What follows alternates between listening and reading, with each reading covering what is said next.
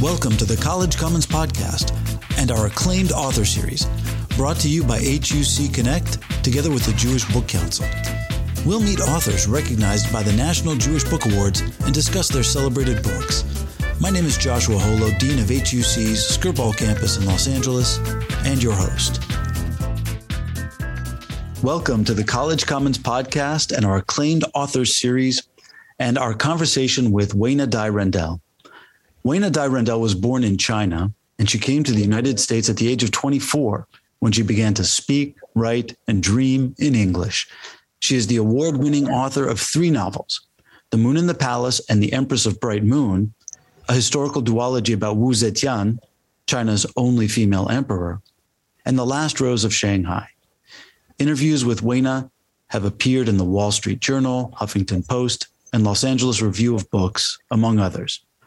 And among those awards to which I referred, The Last Rose of Shanghai was a finalist for the National Jewish Book Award, in recognition of which we welcome Weina to our acclaimed authors series. Weina Dai Randel, thank you so much for joining us on the College Commons podcast. Thank you so much, Josh. It's a pleasure to be here. Before we get into the love story about our protagonists, i.e., in Ernest, let's talk for a second about the backdrop though many listeners, I suspect, may be familiar with the fact of Holocaust refugees in Shanghai, your story draws upon a deeper history of colonial Shanghai that predates the war. Specifically, I'm thinking about its tremendous cultural and demographic diversity. Tell us a bit about this setting to your story.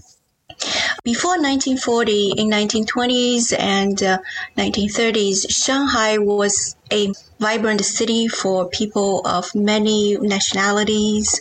Uh, there were Russian Jews. They fled from Russia to Shanghai and they found a place for themselves and they were able to make a living in Shanghai. There were also many British Americans. They came to Shanghai after the Opium War in 1840s when Shanghai was forced to open to accept foreigners. But there were also people from other countries and they all lived in a place what we call international settlement. It was the area designated for the British and the Americans and the Germans and the Italians.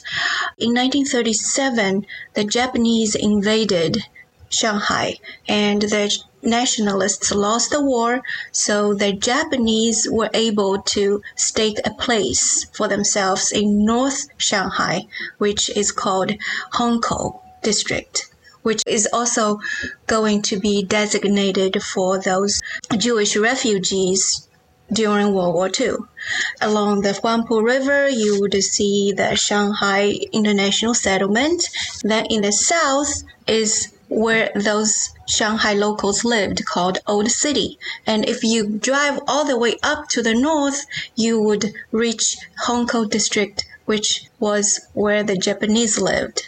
And the Japanese had the hospitals there and they had the military bases there.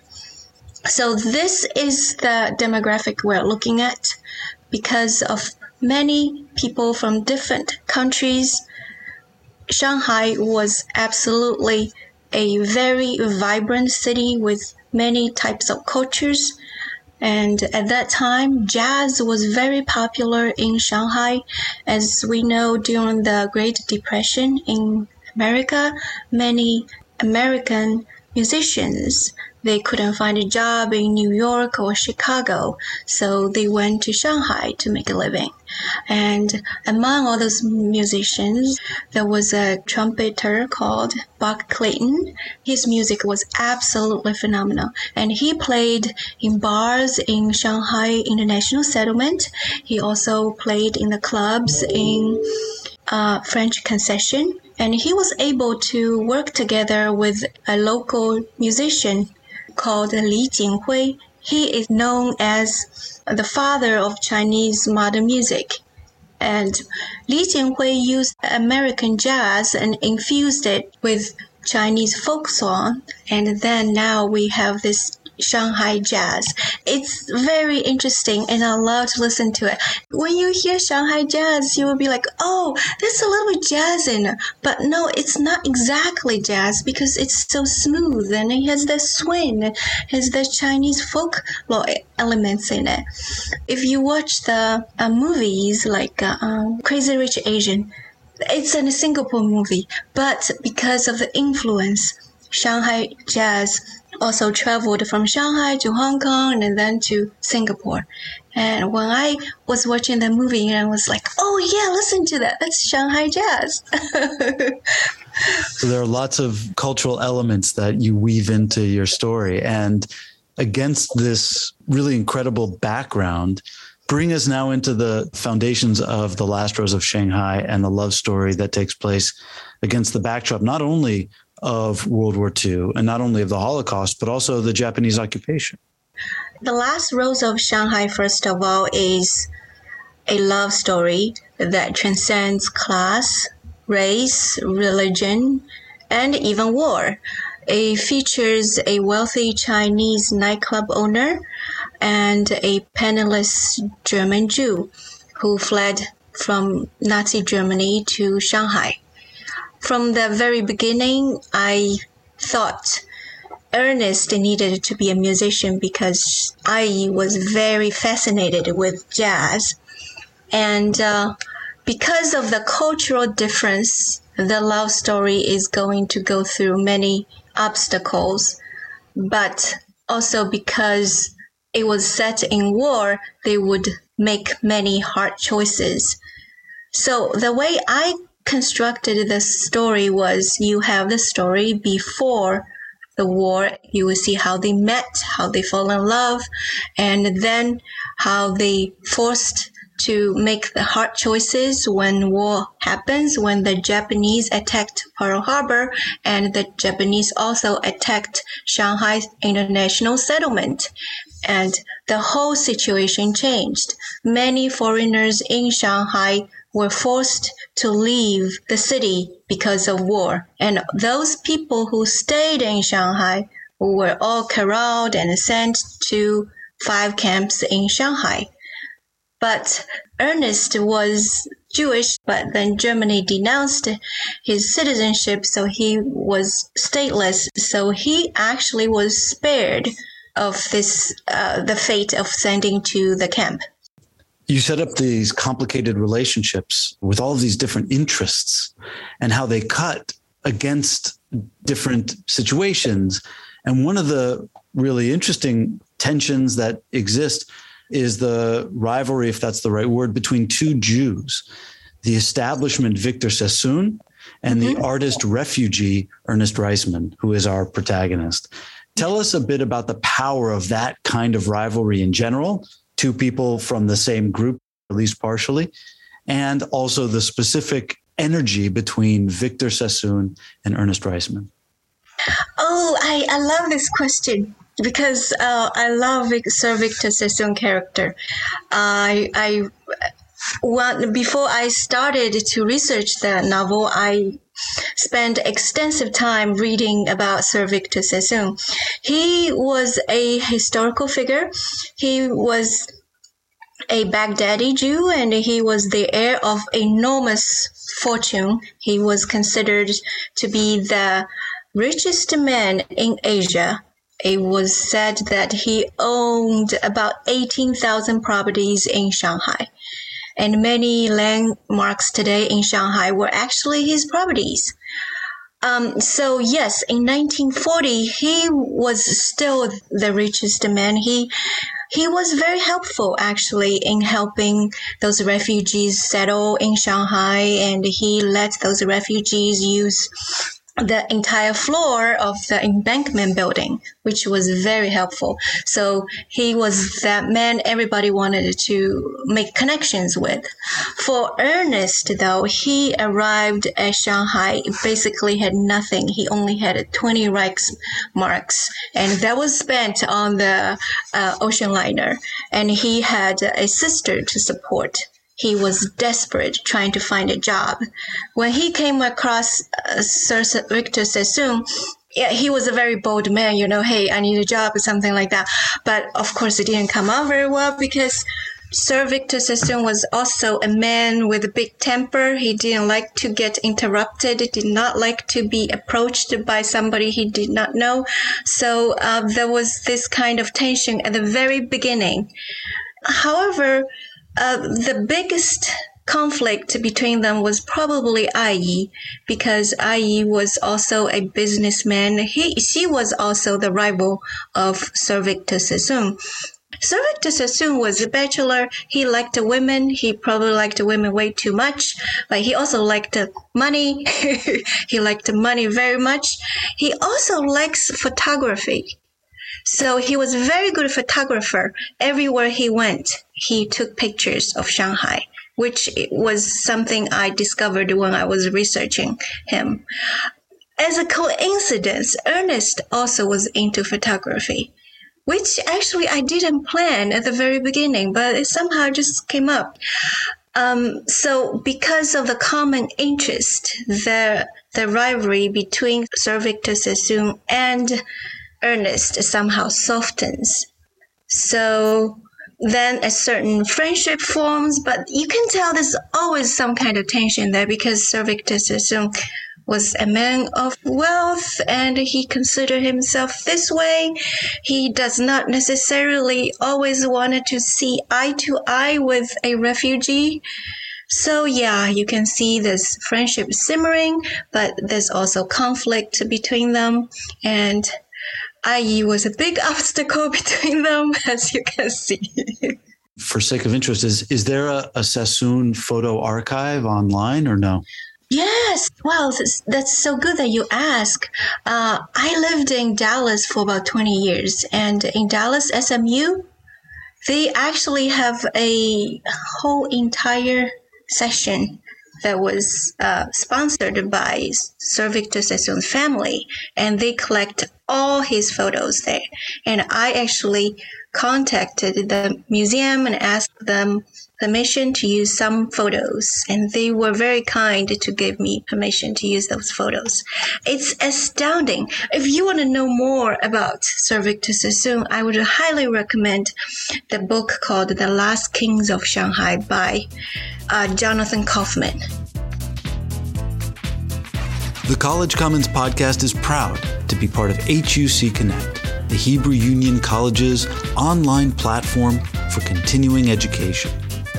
HUC Connect features four programs webinars, live conversations with social and cultural influencers on topics of civil society, arts and culture, religion, and redefining allyship, Community Connect, ready made lesson plans for synagogue and community learning, the Masterclass, live sessions of Judaica with HUC faculty exclusively for our alumni.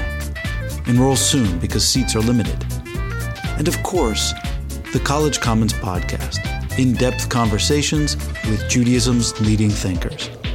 For more information about HUC Connect and all it has to offer, visit huc.edu slash HUC Connect. And now, back to our program. You offer a great description in the voice of Ai at the top of chapter 27. She says, quote, dancers, they were always trouble they were the beacon of my business in good times and the shipwreck in bad. I love that description. Uh, what did you learn about the intersection of business and art in these two very different realms of life? Okay, so let's talk about business first. I I'm a terrible businessman. I don't know how to do business. But when I was writing Ai's story, somehow I I was her. And I I know it's very difficult to run a business as a woman in 1930s. Ai was based on a historical figure called Ai Sheng, and she was the manager of the nightclub Bai Men 100 Joys nightclub. So I just imagine how difficult it would be for a woman to run this business. And you have to tell men what to do.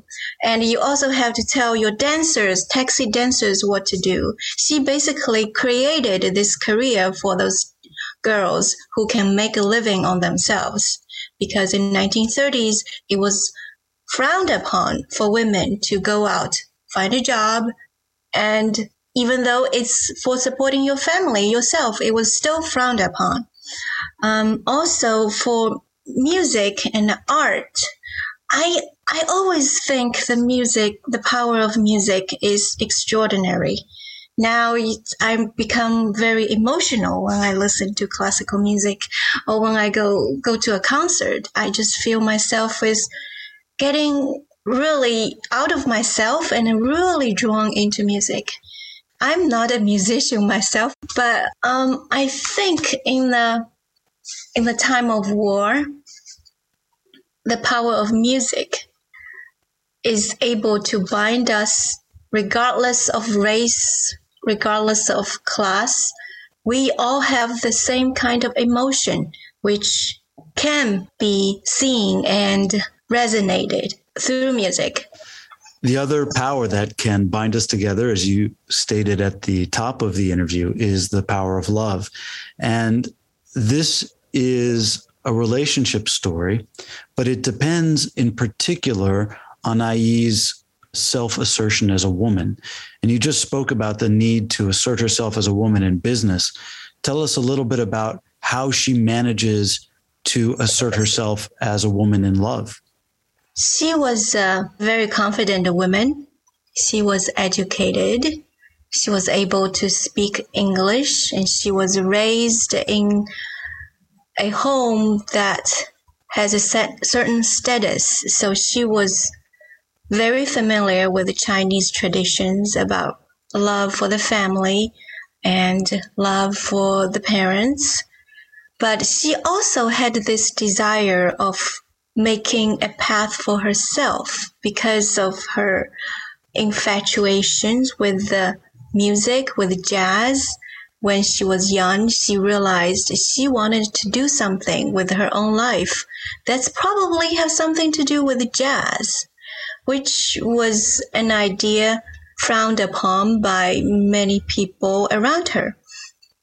So when it comes to love, she didn't really know what she wanted at first. But because she was a woman from that kind of family, she was betrothed to her cousin when she was basically in her diapers. She didn't have a say about that. This is the marriage that her parents approved, her mother approved, and it was a good marriage in Chinese sense. The family's wealth are similar. They were all wealthy and they knew each other. So that means it would be a secure marriage. But for love, I don't think it occurred to her. And that was something that was missing. And she, she felt it, but she was not able to name it. When she met Ernest, she wasn't exactly into Ernest because Ernest was a foreigner and she's she was Chinese and she was told not to have anything other than business with foreigners. But because of the the common interest in jazz, she started to accept Ernest to perform in her club. So in that way, she would uh, she would be able to revive her business. So her intention was not exactly love either. But as they spend more time together and they found out they have more common interest, and it was also the quality in Ernest that makes I think he was different. He was unique. He was strong and he was resilient. And these qualities were missing on her fiance's part. So it sounds like music and love uh, work together here to uh, to bridge all of these distances about which we've spoken. I'd like to close, if if I may, uh, with a personal question beyond the realm of the last rose of Shanghai. I'm thinking of the fact that the Chinese and the Jewish peoples share a very ancient commitment to the unique relationship between homeland and diaspora. You personally have spanned that relationship, having moved from the homeland, China, to diaspora in the United States. Would you be willing to tell us about that journey as you have experienced it? Wow, I have to say, you are the first person asking me this question. I moved from China because of love, too. And uh, my husband and I, we met in Shanghai. When I decided I'm to spend the rest of my life with him, uh, this, the idea was was not really welcome by many members in my family. So I basically just eloped with him and then we went to Las Vegas and had a small dinner together, got married, and none of my side of family members showed up for my wedding. But what is the definition of homeland? I guess I still miss my family in China. I'm very concerned about happenings in China, but I think I consider here where my husband is, where my family is, where my kids are, my home. And I usually don't spend too much time thinking about the past. And it's like, this is the choice I've made. I'm here because my love is here and I should be able to find the peace in myself. Well, Weina Dai Randel, thank you so much for this wonderful conversation and for uh, letting us learn about your life and the incredible lives of Ai and Ernest in the last rose of Shanghai. It's been a pleasure. Thank you so much, Josh. We hope you've enjoyed this episode of the College Commons Podcast, available wherever you listen to your podcasts. And check out HUC Connect, compelling conversations at the forefront of Jewish learning. For more information about all that HUC Connect has to offer, visit huc.edu slash hucconnect.